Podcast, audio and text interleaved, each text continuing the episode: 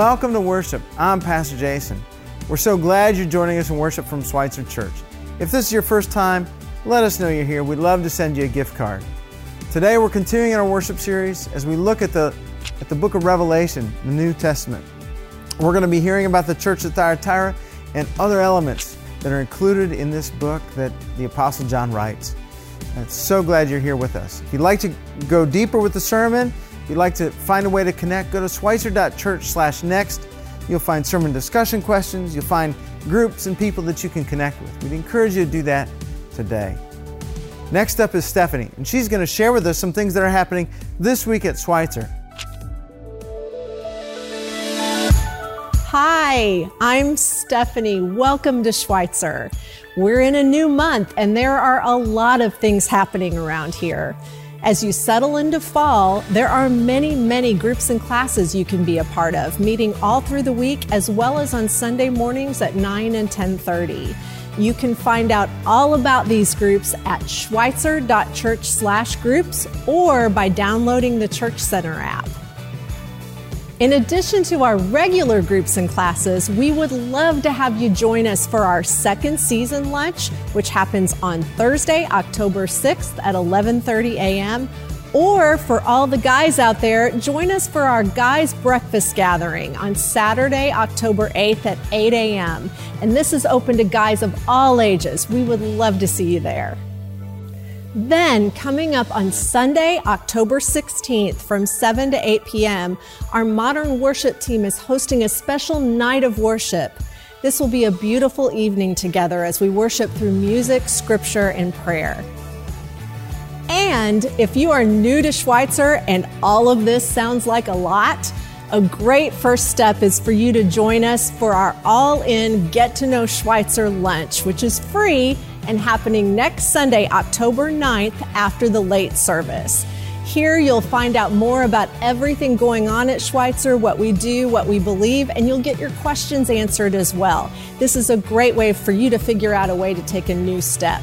You can sign up for the lunch at the Blue Booth in the lobby today, and we look forward to seeing you there.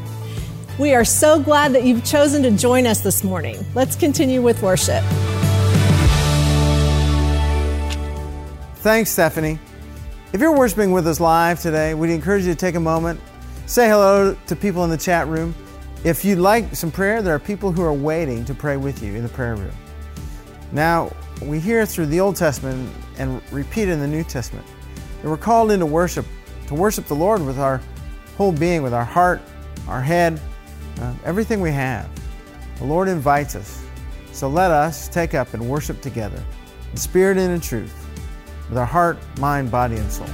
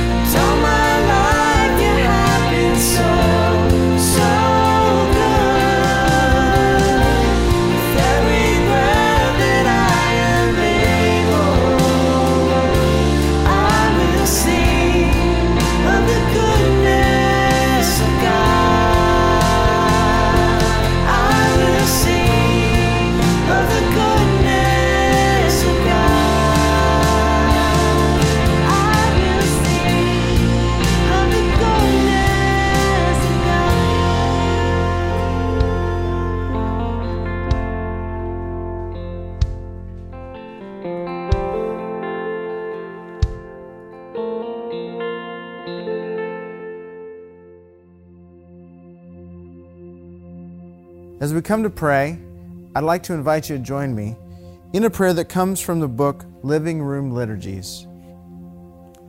Almighty and eternal God, so draw our hearts to you, so guide our minds, so fill our imaginations, so control our wills, that we may be wholly yours, utterly dedicated unto you. And then use us, we pray, as you will, and always to your glory and the welfare of your people, through our Lord and Savior Jesus Christ. Amen.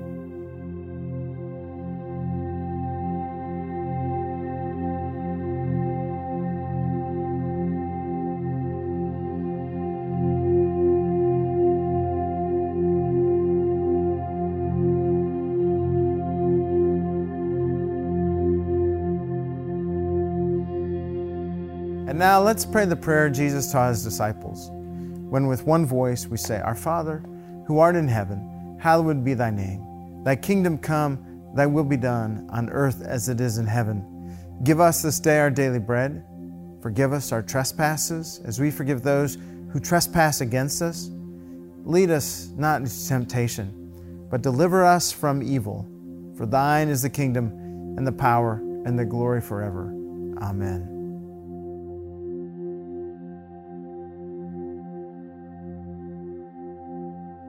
There are a lot of ministries that take place through the through Schweitzer Church. One of the ministries that's really impactful and doesn't get a lot of press, publicity, is the prayer ministry. A lot of people are involved behind the scenes. We've got some folks today to share with you what some of the prayer ministry looks like at Schweitzer and through Schweitzer. So let's take a listen.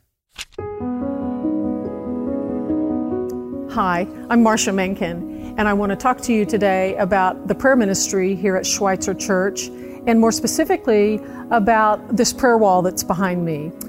So, what you might not know is that behind each block of wood, like I'm holding here, there's a prayer written on it. So now you have the opportunity, anytime you're in the church, or before, or during, or after Sunday services, to come over to the prayer wall side. There's paper and pencil on the tables. Write out your prayers and fold them up, tuck them in between the boards. And there's a prayer team who prays over these periodically. And then we take those prayers and we put them in the prayer room and they're prayed over. After another period of time, all the written prayers are taken to the garden and then they're burned and scattered in the garden. And um, we have this continual prayer ministry going on for you. Now, here's Mary Ann to talk about the healing prayer ministry that we have at Schweitzer. Hi, I'm Marianne Guston, and I help oversee the Healing Prayer Ministry here at Schweitzer. Our prayer ministry desires to just help people connect with Jesus through prayer to receive the healing and wholeness that they want in their lives. We're not counselors, we're not advisors, but we have been trained in very practical and balanced ways to pray for healing and to help people come to the fullness that Christ wants them to have in their lives. Some of the ways that we do this is through healing prayer services, and we also have uh, personal prayer appointments that we make with people who need to have just some more time to talk about some of the struggles they may be going through and um, just to give the Lord time to bring about the healing He desires in their lives. These appointments uh, last about an hour, and you'll meet and pray with two members of our prayer team. Prayer is such an important part of who we are and what we do here at Schweitzer. If you'd ever like prayer after the services on Sunday, there are people ready to pray with you in the prayer room. If you'd like to learn more about our prayer ministry or schedule an appointment for prayer, go to schweitzer.church/prayer. It's so good to hear about that ministry of prayer and to know that it's among us, that we can be recipients, we can also be a part of what's happening there. The, this ministry of prayer and a lot of other ministries are made possible because people are generous with their energies, with their gifts, with their resources.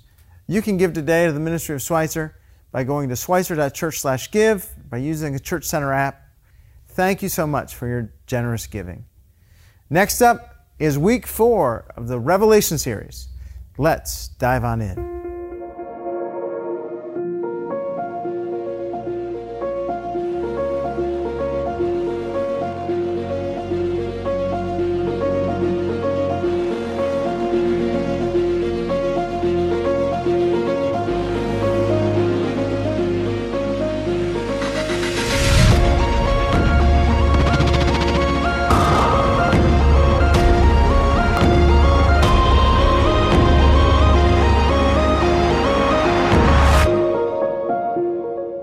Friends, welcome today. My name is Spencer. I'm so glad that you're here with us. Today is part four of our series on the most interesting book of the Bible, and that is Revelation. Now, this series is a little different than normal. Um, for one, we're talking about different kinds of things. I mean, Revelation is full of really weird things. Uh, last week, we talked about the mark of the beast. Week before that, we talked about a seven headed beast and a dragon. Today, we're going to talk about a great prostitute of Babylon. Like, these are not normally the kinds of things we talk about in sermons, It's just a little different. Um, two, the series is different because if you've heard much teaching or preaching on Revelation, our approach to this might be a little different than you've heard before. Because what I've noticed is that when it comes to Revelation, a lot of people start really paying attention in chapter four, because chapter four introduces this, the first of many really strange things that you come across in this book. But what we're doing is we're focusing on the first three chapters, which most people just read right past, because the first three chapters give us what we call context. And when you read this book in context, everything starts to change because you start to understand what's really happening. And so the first three chapters teach us some really important things. It teaches us um, that this book was written to some real people in a real place, in a real time, with real struggles, real things that they're going through, and real things that they need to hear and understand. And so the first three chapters teach us that this book was written to seven churches that lived in these Roman cities in the, what the Roman Empire called the province of Asia. Today we call that modern day Turkey. Here's a map that shows where these seven churches were located. They would have been geographically grouped together with similar things that they're all going through. Now, what we're doing each week is we're going to read one of the messages because the book opens with seven messages to these churches. So we're going to read one of those messages and then use that to springboard into some other parts of the book. And what happens is you're going to start to understand these other parts of the book, some of these weird things in the book, through the lens of the people who would have received this. And when you do that, you see that Revelation is not a book that's scary and intimidating and something to keep at arm's length, but rather, this is a book of encouragement and hope and good news, especially to people who are suffering. So today's part four. We're going to read the fourth church. This is the church in Thyatira. So Revelation chapter 2. We're going to start reading verse 18. Here's the message of Jesus to these Christians in Thyatira. It says, To the angel, could also be translated as messenger, of the church in Thyatira, write, These are the words of the Son of God, whose eyes are like blazing fire and whose feet are like burnished bronze. What a great image of Jesus. I love this because sometimes when people talk about Jesus, he, he sounds so meek and mild, almost like a wimp sometimes. But then here's Jesus whose eyes are like fire and his feet are like bronze. And like this guy means business. I just, I love this picture of Jesus. Verse 19, we keep reading. He says, I know your deeds, your love and faith, your service and perseverance and that you are now doing more than you did at first. You are growing into the people God wants you to be. However, there's, there's problems too. Here's the next thing, verse 20. He says, Nevertheless, I have this against you. You tolerate that woman Jezebel who calls herself a prophet. Now, we need to talk about this because probably there's not a woman in this church whose name is Jezebel. This is really a reference to the Old Testament. In, in the Old Testament, there was a, a queen of Israel. She lived about 800 years or so before Jesus, whose name was Jezebel. She was married to King Ahab. And the, the claim to fame for Ahab and Jezebel was that they were the, the main nemesis of Elijah, the prophet of the Lord. And so Jezebel, her life's work, she was trying to lead the people of Israel away from um, trusting and worshiping the Lord alone in order to worship a Canaanite false god named Baal.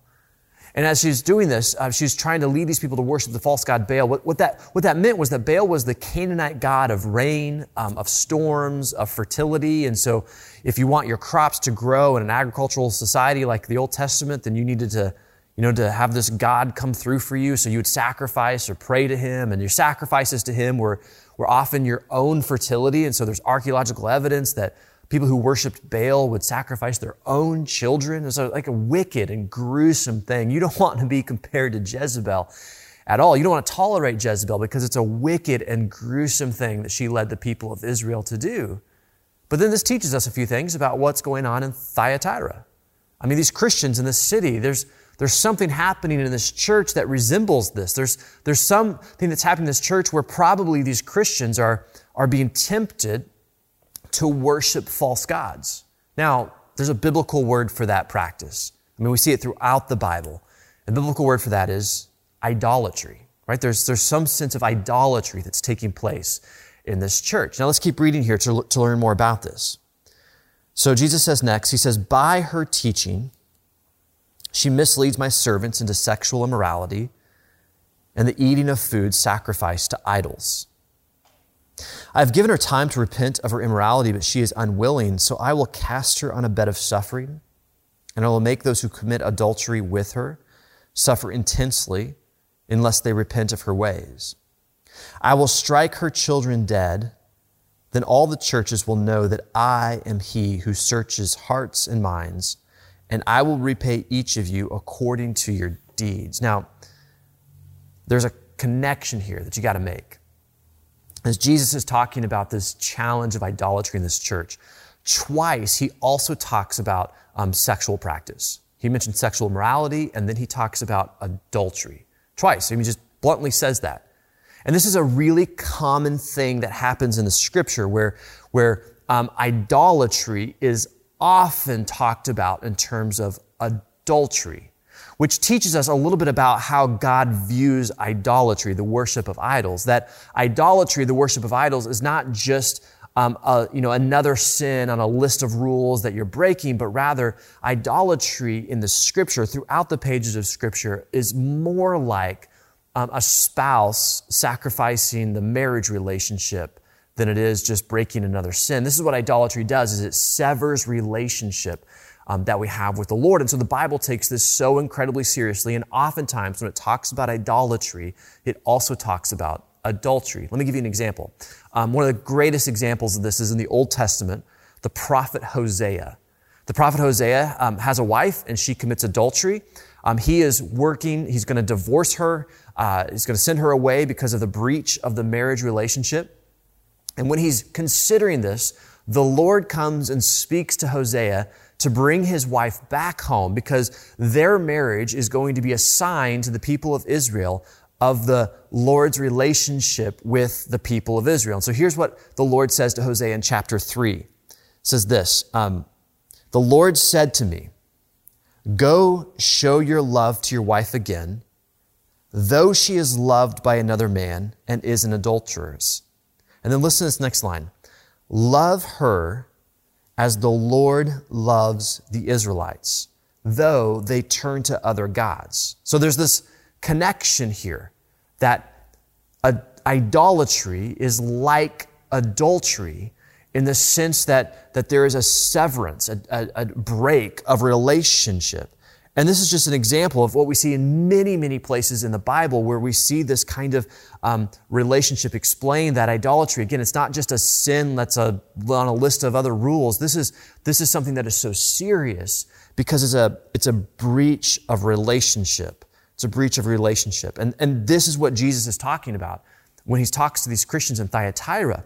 There's something here that's so um, important that you're, you're, you're failing in because what, it's not just you're breaking another rule. It's not just that you're, you're committing sin. It's that there is a breach of relationship that we have with the Lord. Now, as you understand the depth of how the Bible talks about adultery, I mean, I'm sorry, idolatry, and you see how it's connected to adultery because it's this break of relationship.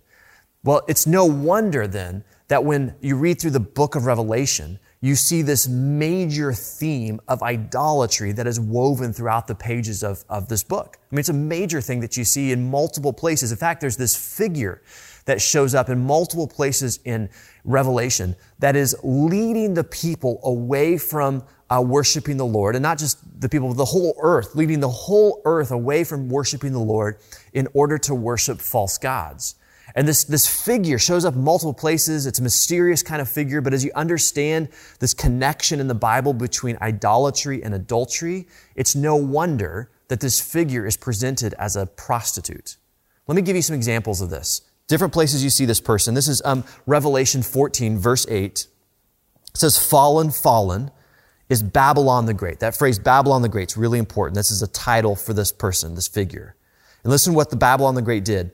Um, she made all the nations drink the maddening wine of her adultery. Now, we're not talking about adultery. This is really talking about idolatry, but this is the connection you see all the time. Babylon was an empire that conquered Jerusalem and uh, was, was famous for its idol worship. And so what we're talking about here is its, its, its idolatry. Here's Revelation 17, verse 1. Another time you see this figure show up. Um, says, Come, I will show you the punishment of the great prostitute who sits by many waters. With her, the kings of the earth committed adultery. We're not really talking about adultery, we're talking about idolatry. That's this similar connection. And the inhabitants of the earth were intoxicated with the wine of her adulteries. Then the angel carried me away in the spirit into a wilderness. And there I saw a woman sitting on a scarlet beast that was covered with blasphemous names and had seven heads and ten horns. This is the uh, beast that we talked about a few weeks ago. And in context, the book of Revelation, this beast has to be the Roman Empire. But really, on a deeper level, the beast is really any system or ideology that opposes the Lord. And here she is, this beast is connected to this figure that is leading the nations, leading the world to worship false gods. Um, keep reading here, verse 4. It says, The woman was dressed in purple and scarlet and was glittering with gold, precious stones, and pearls. She held a golden cup in her hand filled with abominable, abominable things and the filth of her adulteries. The name written on her forehead was a mystery Babylon the Great, the mother of prostitutes and of the abominations of the earth. Skip to chapter 18. Here's verse 3. It says, For all the nations have drunk the maddening wine of her adulteries. The kings of the earth committed adultery with her. Chapter 19, verse 2 says, He has condemned the great prostitute. He is the rider on the white horse who is faithful and true. That is Jesus. He has condemned the great prostitute who corrupted the earth by her adulteries. Now, I just read a little bit from these chapters. Um, I just wanted to give you a sample of how you see this figure in different places throughout Revelation. So I encourage you to go back and read those chapters in full, and you can see how the Bible um, talks about her. But as you as you read through this this book of Revelation, you see this figure who's tempting the world into adultery. What you realize, what they're really talking about here, is this tempting the world into idolatry to the worship of false gods, to, to the breach of relationship with the Lord, that this is really what this, this, this figure is doing as it leads the world through this. Now, of course, there are people who spend lots and lots of time and write lots and lots of books about who this figure is and, and how it is that she is able to do this and what it's going to look like. And we love to speculate on all these kinds of things about what it's going to mean um, in the future. But, but as you look at this through the lens of a first century Christian, who lived in a Roman province in a city like Thyatira, it, it makes perfect sense why the Bible would talk about the temptation of idolatry like this. Because if you lived in Thyatira in, in the first century, idolatry was everywhere. I mean, it was, it was all over the place, and you had idols all over the place, and this was just the world that you lived in. And as you looked out upon the world, you would have seen that this was just how the world lived, that everyone had their own gods and were serving their own gods, and you saw this idolatry absolutely everywhere, you would have understood this really fundamental point of the Bible that idolatry is really like the main temptation that faces humanity. This is everywhere that you would have looked. Now, you and I, of course, don't live in Thyatira in the late first century. We, we live in Springfield in 2022, right? We, we live here now. And, and, and when we look at the world, we don't see idolatry everywhere. And you, you, you would be understood, I'd understand if you, you know, pushed back at what I was saying right now and, and were like, come on, Spencer. I mean, really idolatry is like the main temptation of humanity because I, you know, I don't have one little statue in my house that I pray to or bow down to. Like, like you might be thinking to yourself, I might be overstating this a little bit, that this is, you know, not really that big a deal. Maybe it was back then, but not today. And, and if that's kind of how you feel about that, I would just push back just a little bit and say, are you sure? Because let's think about idolatry for just a few minutes here. Let's think about what this means and how the Bible talks about idolatry because, because idolatry is way more common than we think it is. First of all, we have to understand that idolatry, like every other struggle we have in life to be faithful, is always much more subtle than you realize. Like the struggle for Christian faithfulness is, is always dealt with things that are much more subtle than we realize. And this is true for idol worship. That idol worship is not always this obvious thing that you see, that sometimes it's just, it's more subtle that you have to think about. Let's, let's think about idol worship. And let me give you a few different ways of thinking about idol worship that might be a little different than you think it is. And um, we'll start with a historical example. So let's talk about what idol worship would have been in Thyatira. Thyatira was well known in the first century for uh, metalworking and uh, wool production. And if you wanted to um, sell your goods, uh, your metalworking or your wool in the market, well, you would have had to have belonged to a trade guild. Trade guilds controlled the markets in the Roman Empire in the first century. Every Roman city was controlled by these. Now, the trade guilds were usually associated, really not usually, were always associated with um, a Roman or a Greek god. They kind of served or represented these, these Greek gods. Um, different trade guilds had different gods, and as you would go to a trade guild meeting, um, you're not just talking about the business of the trade guild, what's happening in the market. You would also have time at these meetings to, to worship these gods. And it wasn't an obvious kind of thing, like, hey, I'm going to the, you know, the, go worship Apollo or Artemis or whatever Greek god it is. It's, it's much more subtle than that. Because as you would gather together with those in your industry, um, you would be honoring your God of your trade. That might include um, saying prayers to this God. It would usually include a feast or some sort of meal that was given where everyone would be expected to bring meat that would be sacrificed then to that idol, which is what we read about the Christians in Thyatira. They're eating food sacrificed to idols. That's what we're talking about here. And so if you're a Christian in the first century, you believe that Jesus is Lord of all. Right? He, he's the creator of all. He is the true God. He is the one who's come to save everyone. But then you also live in this city where there would have been an incredible temptation to, to set that aside, that conviction aside, in order to participate in things like your trade guild, in order to sell in the market. And you would have had this incredibly hard choice to make. Do I continue to hold on to my convictions of what is true, that Jesus is Lord of all? Or do I go along with what everyone is doing. And even though I don't believe that these gods are real, or even if I actually believe they're harmful because they're leading people astray, or do I go that direction? This choice of, of how am I going to navigate those, that decision is, is a choice that comes with a real consequence. Do I sacrifice what I believe, or do I hold on to what I believe, even if it means I lose access to the markets and now have to live, my family has to live in poverty? This is the temptation that's before them. So, what would you do? This reminds me of one of my favorite um, stories. Um, one of my favorite all time athletes is named Eric Liddell. Maybe not someone you've heard about, but Eric Liddell was made famous in 1981 from a movie called Chariots of Fire. And in case you don't remember Chariots of Fire, because it's a 41 year old movie or you have never seen it, here's the, the basic plot line. Um, Eric Liddell is a British sprinter in 1924 Olympics.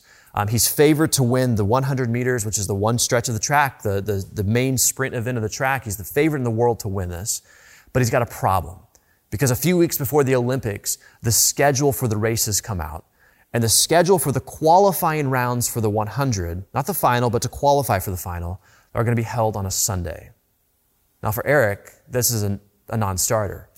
He's a committed Christian.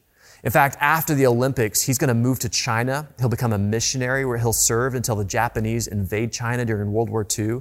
He'll be caught up in that invasion. Many of his, his uh, other missionary friends would have already gone home, but he stayed and he'll be caught up in that invasion, um, is sent to a prison camp where he'll eventually be executed shortly before the end of the war.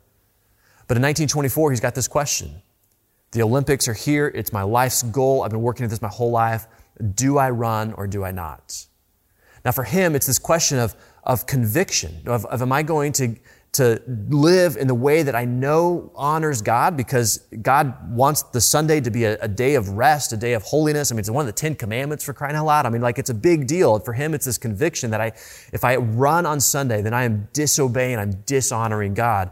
Or do I go ahead and, and sacrifice my conviction, sacrifice what I know is true in order to, to achieve this goal? Like, this is a, a, real choice that he has to make of like, what am I going to do with what I know is true and this conviction I have? Like, what would you do? What would you do?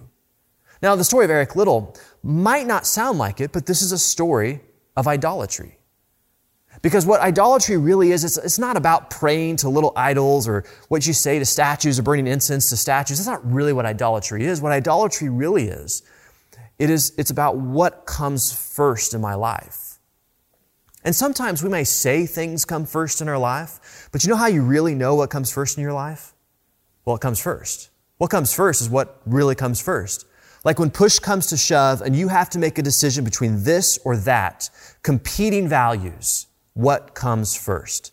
What comes first is like, what's the first thing on my calendar? What's the first thing I spend money on? What's the first thing that, that I strive for? My first goal in my life? Like these are the kinds of things that, that start to, to show you what comes first. And idolatry is really to the temptation to put other things besides the Lord first. Author Tim Keller, um, Pastor Tim Keller writes about the modern day idolatry, and he describes it really well in a great book called Counterfeit Gods. But here's how he describes it.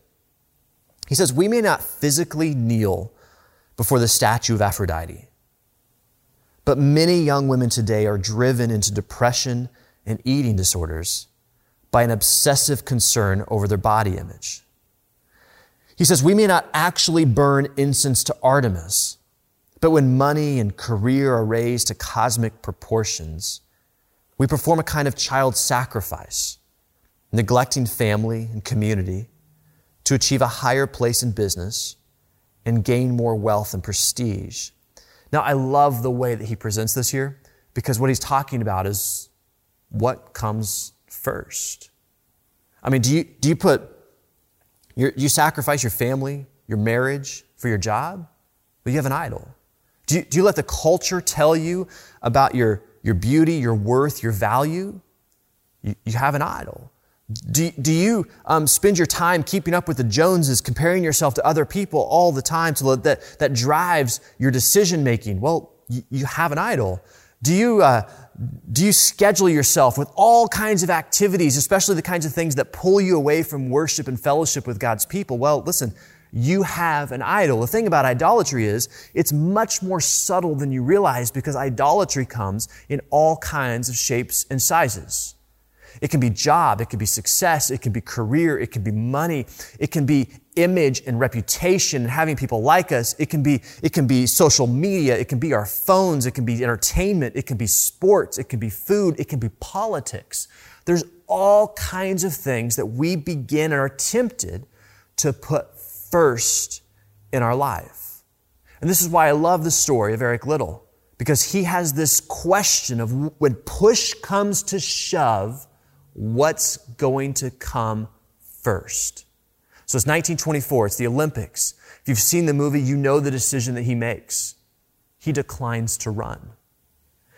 His coach is furious. His teammates are furious. The papers back home just rip him apart because he's making this decision. They call him uh, terrible things. They accuse his patriotism of, of not supporting his country, just terrible things that, that he has to pay the cost because he said, no, no, no, no. I've got to be obedient to God before anything else. This has to come first.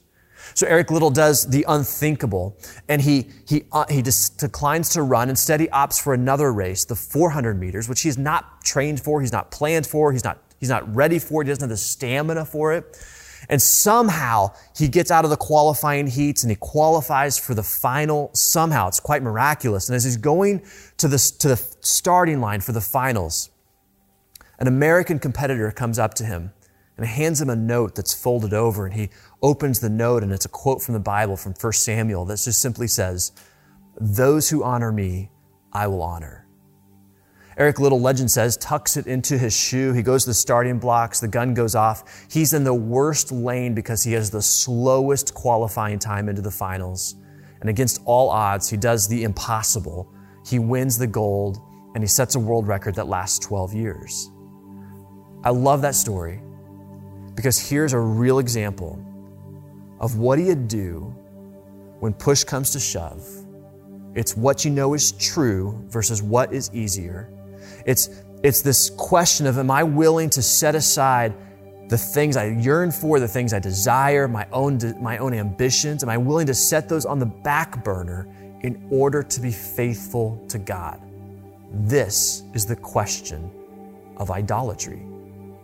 Because what the Lord requires of us, what the Lord calls for us, is to be completely and fully devoted to Him, that He comes first. Now we'll come back to Revelation chapter 2, because each one of these messages these churches ends with a promise. And here's the promise that Jesus speaks to those who are struggling to put God first. Jesus says, Now I say to the rest of you in Thyatira, to you who do not hold to her teaching and have not learned Satan's so called deep secrets, I will not impose any other burden on you except to hold on to what you have until I come. And to the one who is victorious and does my will to the end, I will give authority over the nations. That one will rule them with an iron scepter and dash them to pieces like pottery, just as I have received authority from my Father. I will also give that one the morning star, which is a usually a, a, way of talking about Jesus, that he is the, the morning star, the first glimmer of light in a dark world. And then finally, Jesus says, Whoever has ears, let them hear what the Spirit says to the churches.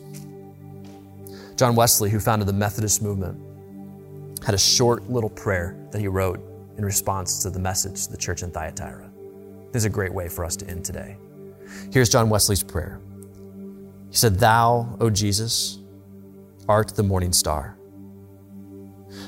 O give thyself to me, then will I desire no other son, only thee. Let's pray. And so, Lord, we do ask that you would give yourself to us, that there would be nothing that competes to who you are. May you come first in our life, not job, not image, not politics, not not substances or, or sin, nothing else to come first, that you are the one who comes first. And so, Lord, would you challenge us in these places where maybe other things have been creeping up? And maybe it's subtle and we don't even realize it, but we need to ask ourselves what comes first? And how do we know what comes first? Well, very simply, because it comes first. Lord, we thank you that you call us to a relationship with you that is fully devoted to following you no matter the cost. And may we be those who, no matter what it costs us, we are willing to say, You and your ways, they come first. In the name of Jesus, our Savior, we pray. Amen.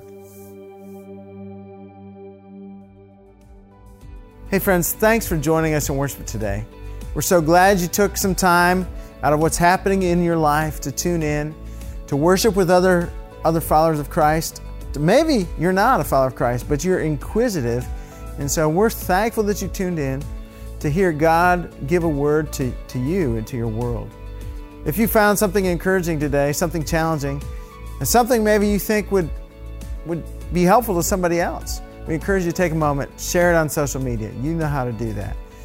A big thank you today to the people who were on both sides of the camera who helped bring this worship experience together. To our creative team, communications team, to Alec and others, a big thank you.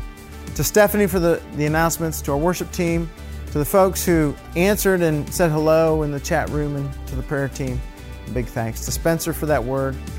Um, again, thanks for joining us in worship.